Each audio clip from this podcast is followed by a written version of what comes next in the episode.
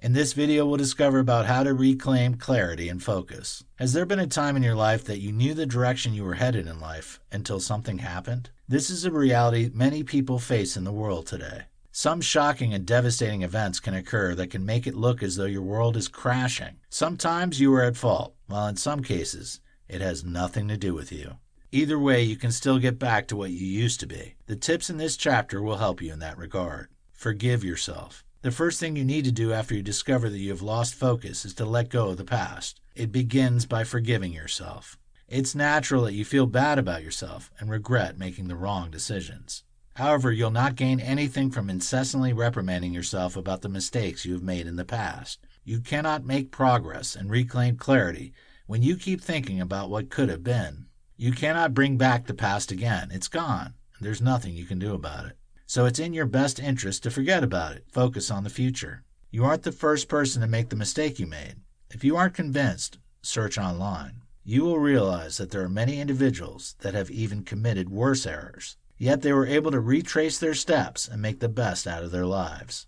Therefore, don't make a mountain out of a molehill. Don't convince yourself that your mistake is the worst in the history of human beings, because it isn't true. You slipped. Of course, it isn't the ideal situation. Still, the best part of your life can be ahead of you if you choose to stand up. Identify where you missed it. After forgiving yourself, the next stage is to recognize where you failed. If you don't do a proper evaluation and analysis of your past mistakes, you'll keep making the same mistake. Anyone can make a mistake, so you shouldn't make too much out of it if you fail. You shouldn't even be too perturbed when your mistakes happened around the same period. It's possible. However, you should be concerned when you make the same type of mistake. It's a sign that you're not learning from your past failures, which should give you concerns. Where did you miss it? Was it at your workplace or in your relationship? Once you identify the place, start working on making things right again. You should forgive yourself. You might also need to apologize to the people that were hurt by your actions. Let it be clear to them that you didn't want to hurt them but were carried away by your emotions or any other thing. There is no restoration without reconciliation, and reconciliation will be difficult when you're not ready to admit that you were wrong.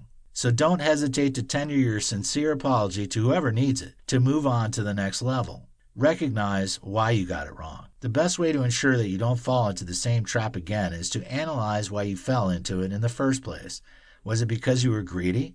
Did you trust the person too much when you should have been more cautious? Was it because you didn't do enough findings? Was it because you were impatient? You need to identify what made you fall. Once you recognize the reason you made a mistake, it will be easier to avoid it the next time you find yourself in that kind of situation. It's not good enough to be able to identify where you missed you. You should be able to tell why you made the mistake. You should also be able to tell why you made the mistake.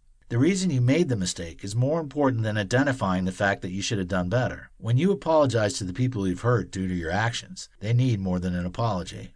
They want to be able to tell that you will not hurt them and disappoint them again if they give you another chance. The best way you can show that you've learned your lesson is by telling them what went wrong the last time. Go back to the beginning. Once you have identified where and why you lost clarity and focus, you are ready for the next stage, which is to go back to the way things were before. Retracing your steps will be easier if you practice journaling or any form of documentation. If you have somewhere you wrote your plans and how you intend to achieve them, go back there. Check the things you wrote and remind yourself of the positive emotions you had when you wrote them in the first place. It might not come back immediately, but you'll eventually feel good again as you start doing them all over again. It's not every time that you might need to start all over again. In some cases, you might only need to pick up where you stopped. If you have the opportunity, you should be grateful and should give it your best. Don't be under too much pressure to prove a point, because it can be your undoing. Rather, be determined to stay on track. It's not every time you'll get a second chance. If life offers you one, grab the opportunity with both hands and make the best out of it. Implement measures of staying on track. Now that you have the opportunity to reclaim clarity and start all over again, what can you do to stay on track? You need to ask yourself this question and provide an answer to it. If you were distracted because you were moving with the wrong set of people, what are the measures you have in place to ensure that such people aren't found around you again? If the wrong influence came through social media, don't hesitate to block negative people and leave the pages that aren't profitable to you. No influence is neutral. It will either improve your life or make it worse. So, you should always evaluate the kind of influence a person or exposure to a particular experience has on your life. It's when you do this that you'll be able to have control over the influences you allow into your life. No one should come into your life without your approval. It isn't being snobbish. Instead, you are just being selective to ensure that you don't have the wrong influences in your life.